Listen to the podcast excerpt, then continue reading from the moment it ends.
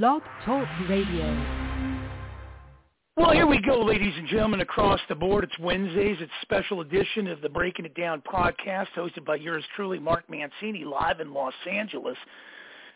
And, boy, I'll tell you, I'm blessed to have a great guest today, and Ken Levine here in 347-205-9631. Show goes by quick. Catch the archive version on BlogTalkRadio.com/Mancini Sports, podcast platforms, wherever you subscribe to, powered now by Mancini Media.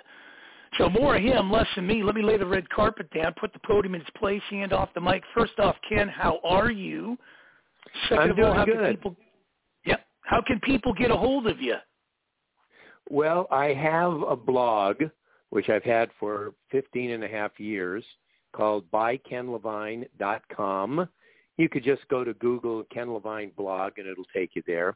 And I have a podcast that I've had for 6 years called Hollywood and Levine, which is also available on all of the platforms. And it's partly an interview blog where I talk to a lot of people in show business and also in sports. Guests have included Al Michaels and Joe Buck and Jason Benetti, Dan Hoard, and a number of other announcers. But most of the time I'm talking to actors and writers and directors. And so I do those interviews, and I also tell war stories of working on various shows, give writing tips, tell about horrible dating stories I've had, you know, the usual stuff that you get in a podcast. Well, let me start right there, because there's always somebody instrumental in our lives that opens up a door or gets our intrigue going to get in a business, whether it's, to get in the entertainment business, to get into production, to get into anything. Who was instrumental in your life to more or less open this whole avenue to you, because it's quite impressive in more ways than one? Well, I guess it's different people, because I've been involved in different areas, certainly television writing, and also I was fortunate enough to be a Major League Baseball announcer. In terms of baseball, I was 8 years old in L.A., and the Dodgers came to town, and I first heard Vin Scully, and I went, oh, my God, that's what I want to do. I knew when I was 8 years old that I did not have the chops to actually play Major League Baseball. I did not have the chops to play Little League Baseball, but I figured, man, this is cool. You get to travel around with the team. You get to go to exotic cities like Cincinnati and Pittsburgh, and someone else pays for it. It's like, yeah, this is a great job. So Vin Scully, if there's any one person who was really instrumental in my life, it would be Vin Scully, because not only did he inspire me as an announcer, but he inspired me as a storyteller. And I think in large part I kind of became a writer because of Vin Scully. And another person who directly was very instrumental for me was David Isaacs, my writing partner. He and I met. We were both in the same Army Reserve unit, and we both had jobs that were taking us nowhere, and we both decided that we wanted to try to become writers. So we figured, all right, let's learn together, and we did. And we have been partners now for almost 50 years.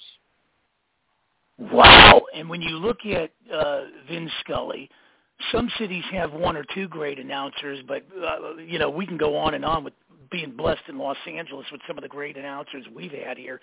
Dick Enberg, Bob Miller with the Kings, Chick Hearn with the Lakers, and you bring up Vin Scully, and you get spoiled when you get guys like that, and you can learn a lot from them, not only the experience and knowledge that they provide doing a telecast and everything, you take that with you. Now, being announcer with the Baltimore Orioles, Seattle Mariners, and San Diego Padres, well, let's start with the Orioles. Crab cakes, East Coast, and doing Oriole games. What a rich tradition with the Orioles going back to the 70s, the 420 game winners and all that. How fun was it to do Baltimore Oriole games? Oh, my God. It was great fun because I was there. It was the last year of Memorial Stadium. And I had seen that stadium my whole life, you know, watching not only Orioles games, but Colt games, seeing those houses beyond the center field fence and all. And my partner, one of my partners, was Chuck Thompson, who had been the original voice of the Orioles during that period of time. And he was also the longtime voice of the Baltimore Colts. And so we would be on road trips. We'd be on a plane. I'd be sitting next to him, and he'd be telling me stories about all of those glory days.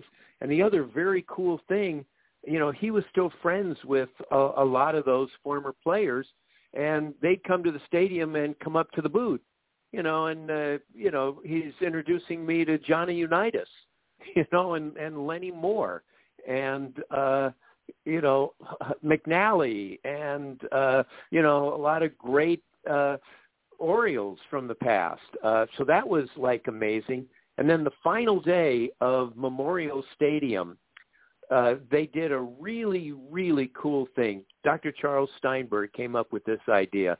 Basically what he did was they invited all of the former great Baltimore Orioles of the past to come back in uniform and without announcing their names. Again, this was a total surprise to the crowd.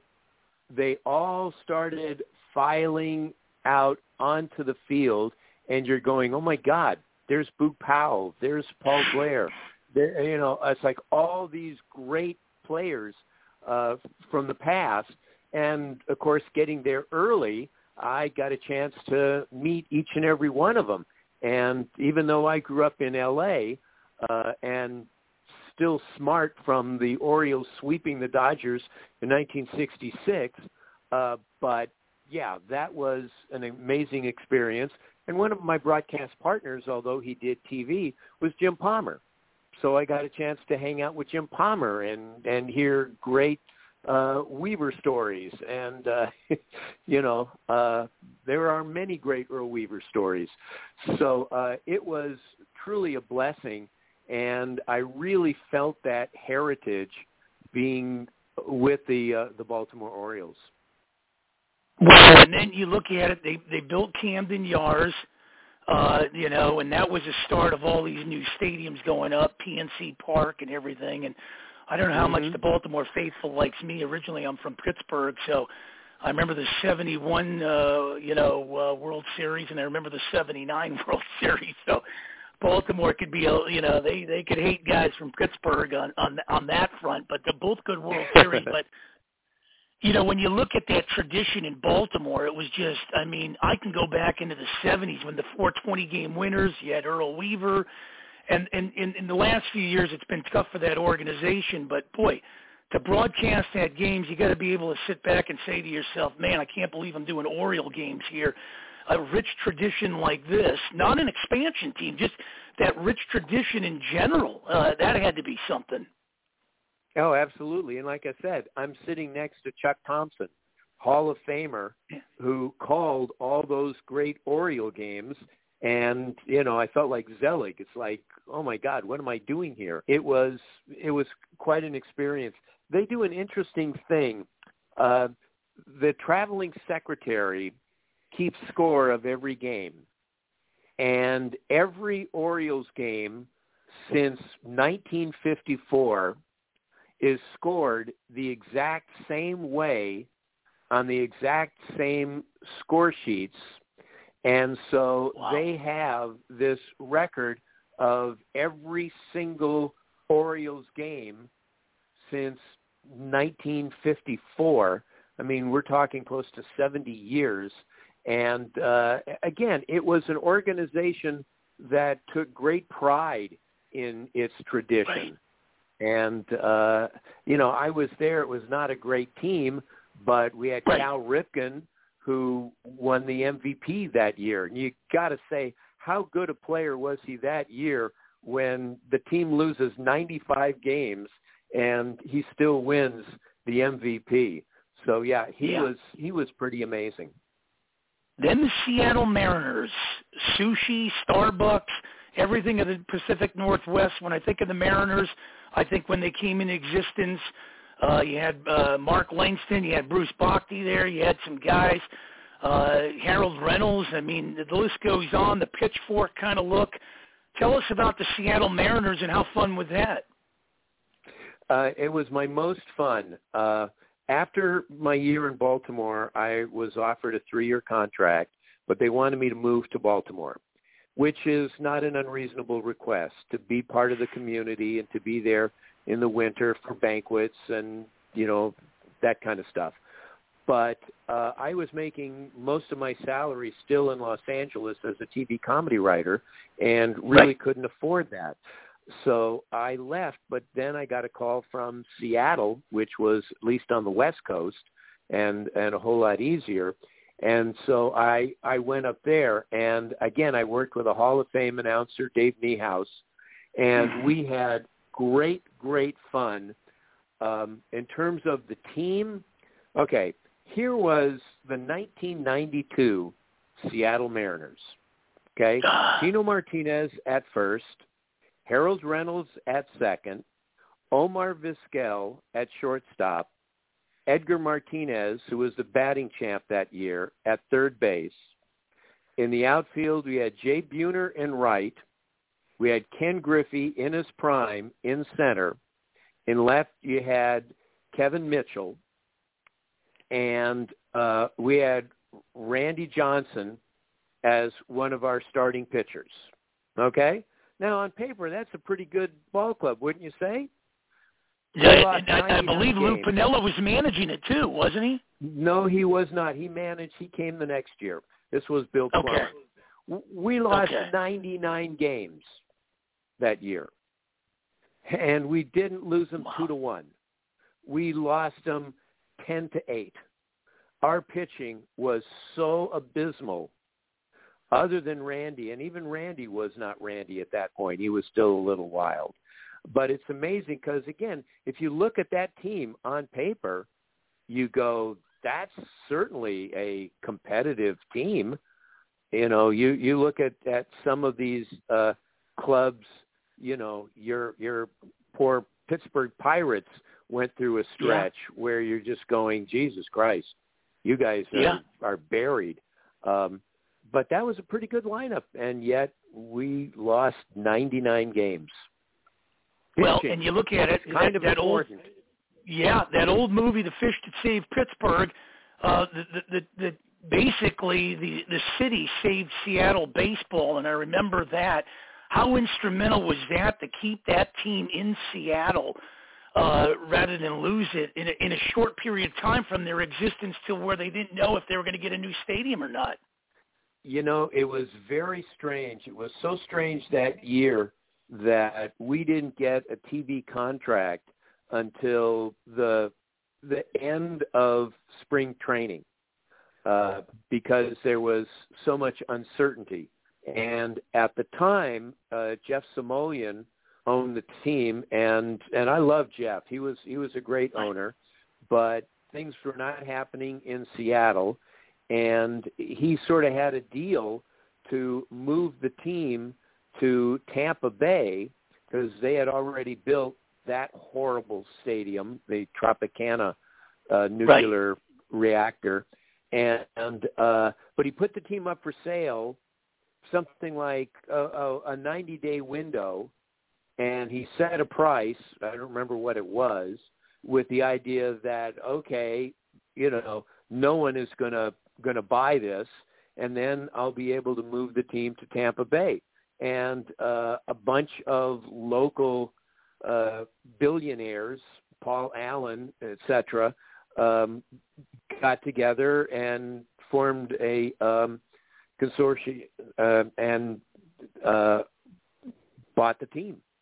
And it sort of surprised everybody, but it saved us, and it kept us in Seattle. yeah, it was simply amazing what they did there. And then the Padres, and you and I were talking in the pre-chat about this. I was blessed enough to move down to San Diego and get to know John Moores. He had bought the team. Kevin Towers was great. Theo Epstein was a media relations guy. Bruce Bochy was the manager. Covering the team in 96, the Cardinals took him out in the playoffs. 97, they basically, started moving guys. In 98, they went to the World Series. I didn't get to cover it because I had come back up through L.A. again. But let me tell you, that Padre team, I know the ones back then with Randy Jones and Dave Winfield and all those guys, but picking up Ken Caminiti, Steve Finley, getting Greg Vaughn in there, bringing those guys in. 3 special years in San Diego, and you were down there with great announcers as well. Tell us about that.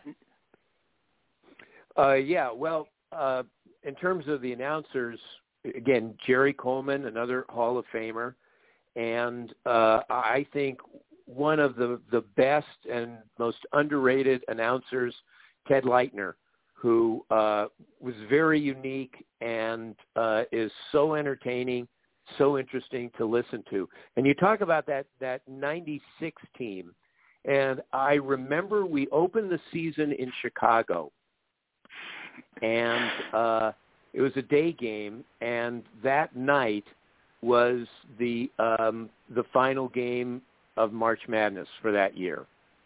And Bruce Bochy said, anyone who wants to come up to a suite to watch the game can do it. And the entire team came up.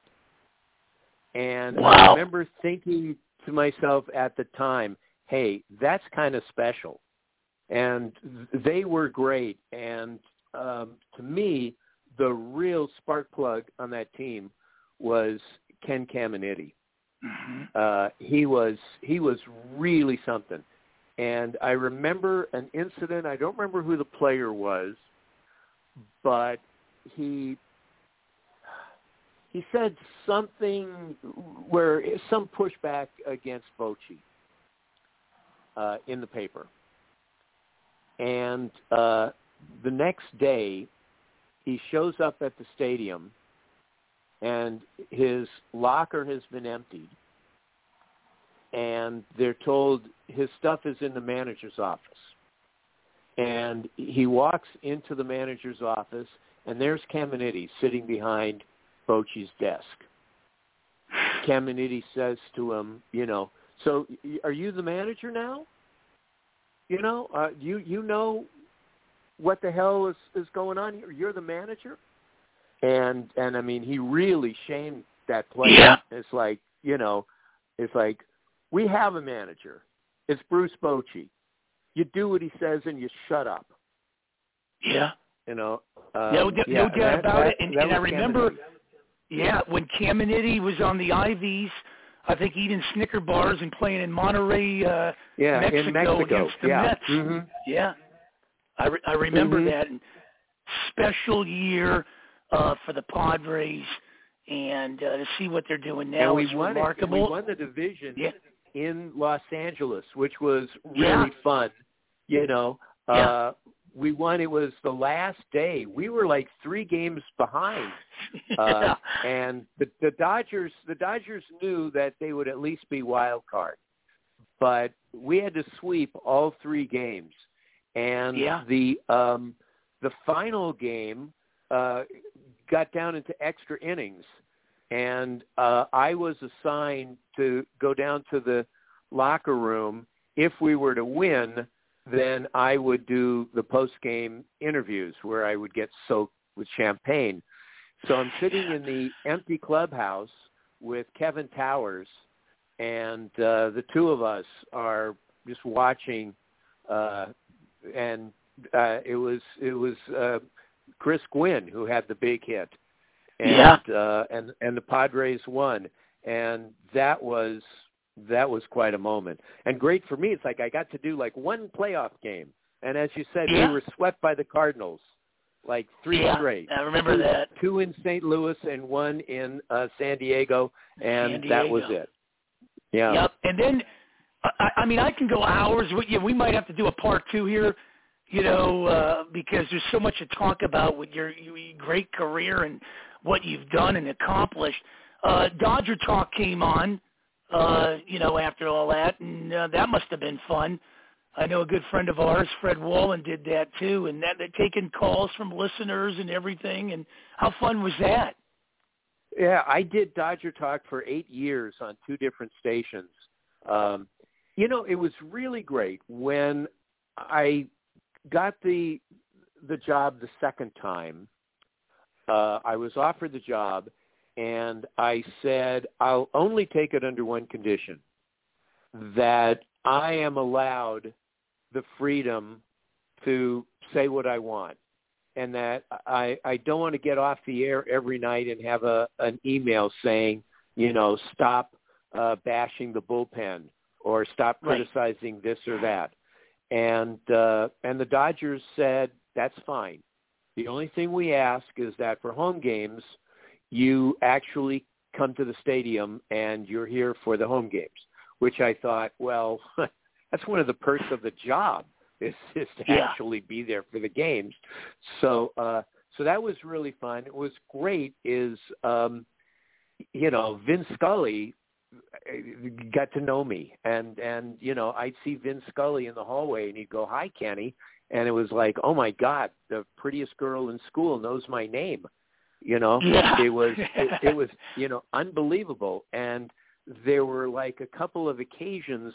Remember one time we had opened the season on the East Coast. We opened the season in Montreal, and then went to New York. And on Sunday morning, it had snowed on Saturday night. And Sunday morning, I get to the stadium early at like 9 o'clock, and it's like Christmas morning. I mean, just, the field, the game is toast, and Vinny was there early because he always would get there early. So it's basically just the two of us, and we had to wait for the team to come, and then we were going to take off for San Francisco. So he and I just went to the press lounge, and for 2 hours, just the two of us sat and talked. And, of course, growing up in Los Angeles, from the time the Dodgers arrived, I'm asking him questions about the Coliseum, and I'm asking him questions about, various players and different things. And it's like, oh, my God, to have a 2-hour audience with Vin Scully was amazing. And it was fun. You talk about the phone calls. I did Dodger Talk very differently than just about anyone else. Right. When I went to the program director, I said to him, look, you can't make a bad decision in hiring somebody, because even if the fans hate them, they're still going to listen. Okay. Right. They're going to listen. They're going to hate them more. So you can't make a bad decision. I said, if you go with me, you're going to go with somebody very unorthodox, because my idea is to treat it as a David Letterman show that happens to be about baseball. And my show is going to be irreverent, and my show is going to have humor, and it's not going to be Dodger Talk for scouts. It's like people just don't give a crap about a lot of that stuff. And they said fine, and it worked out really well. And the Dodgers were saying, man, we're getting a lot more women calling than we've ever had before. And I said, yeah, because that's entertaining. I said to the program director of KBC, I said, okay, so it's a big game, 50,000 people in the stadium, game is over, 50,000 people are leaving. You have this, trapped audience of 50,000 people, and the husband turns on Dodger Talk, and the wife is going to go, oh, my God, haven't we heard enough baseball tonight? I said, but if it's entertaining, whereas the wife wants to hear it, then they're going to keep it on. And sure enough, our ratings were great, and God, there was one year where our ratings, Dodger Talk got higher ratings than the broadcast. Wow. Yeah. You know, we got about 4 minutes left. I want to bring you back for part two if we can do this next week, because I don't want to shortchange you on talking about the books, talking about the shows you produced and directed and wrote. Would that be possible to bring you back next week? Or, you know, if you have some time? I believe so. Yeah, okay, I believe so. Because I don't want to shortchange it. We're on the baseball now, and I don't want to do 2 minutes of what you've accomplished with everything in TV. But just to finish out on the baseball as we wind this thing down, the changes made in today's game, you know, I've talked to Bill Madlock about it, and Bill Madlock says, well, the runner at second base, it's kind of like playing softball. We saw during the hate. I so hate that. Yeah, we saw the things, you know, with some of the other commissioners. I thought Peter Uberoth was one of the best commissioners out there. I'm still trying to figure out, you know, Rob Manfred here on some fronts. But the one thing I like, and this should have been brought in years ago, was the interleague, and I thought it should have been brought in maybe the 70s and 80s, and now next year I'm hearing that every team will be playing every team across the board, so Yankees will be in San Diego, they'll be all over the place. It's something that needs to be done if you're going to showcase some of these young talents across the board. So the interleague's been one of the best things that I can see baseball's done. What's one of your best things that baseball's done, and also what's happened to the bunt and what's happened to the stolen base? Well, analytics is what happened to all of those. And, you know, and ball players saying, man, I got to hit home runs if I want to get big money. So finance and analytics, I would say. What has improved in the last few years? Oh, man. I'm going to need a week to think about this, because I'm one of those that thinks the game has gone so far downhill in so many ways that it kind of breaks my heart watching what today's baseball is versus what I remember baseball being. Yeah, especially when Bert Blyleven threw the best curve I've ever saw, and nobody's come close to that. And having all those innings pitched and everything, you know, now they got guys that, you know, throw 100 pitches and we're warming up bullpens. But as we wrap this thing, game now, you can throw a perfect game now and lose. You can throw a perfect game and lose because you got to run. Well, I will tell you this. I will tell you this, and when we continue this next week, I will tell you this. I need three things in baseball off the bucket list.